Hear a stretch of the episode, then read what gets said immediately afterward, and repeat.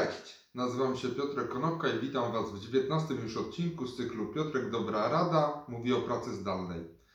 Dzisiaj kilka słów na temat zdalnego prowadzenia szkoleń, egzaminów i w ogóle całej otoczki związanej z BHP. Po pierwsze, szkolenie. Do szkoleń BHP warto wykorzystać narzędzia e-learningowe. I nie rozumiem tutaj pod tym pojęciem tylko wrzucenia tekstów spisanych pieczołowicie w Wordzie, ale warto wszystkie materiały, które są dzisiaj spisane, przełożyć na przykład na animację.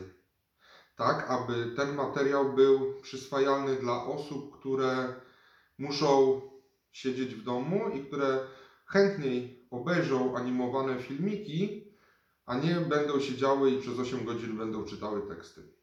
Z tym oczywiście związane jest również zagadnienie egzaminów. Warto, żeby pracownik mógł do tych egzaminów podchodzić.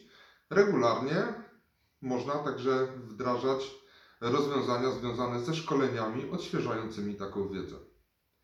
Trzecią rzeczą, poza szkoleniem e-learningowym i egzaminami również robionymi zdalnie, jest kwestia kontroli warunków pracy w miejscu świadczenia pracy przez pracownika. Nie mówię tutaj o dzisiejszej sytuacji związanej z incydentalną pracą zdalną, czy jak to wczoraj nazwałem, z home office'em, ale kontrola pracy w telepracy, czyli w miejscu wskazanym przez pracownika jako miejsce pracy. Oczywiście pracodawca ma prawo do kontroli takiego miejsca zgodnie z przepisami, jednak warto, żeby przestrzegał prawa do prywatności pracownika i jego rodziny. Jak można do tego tematu podejść?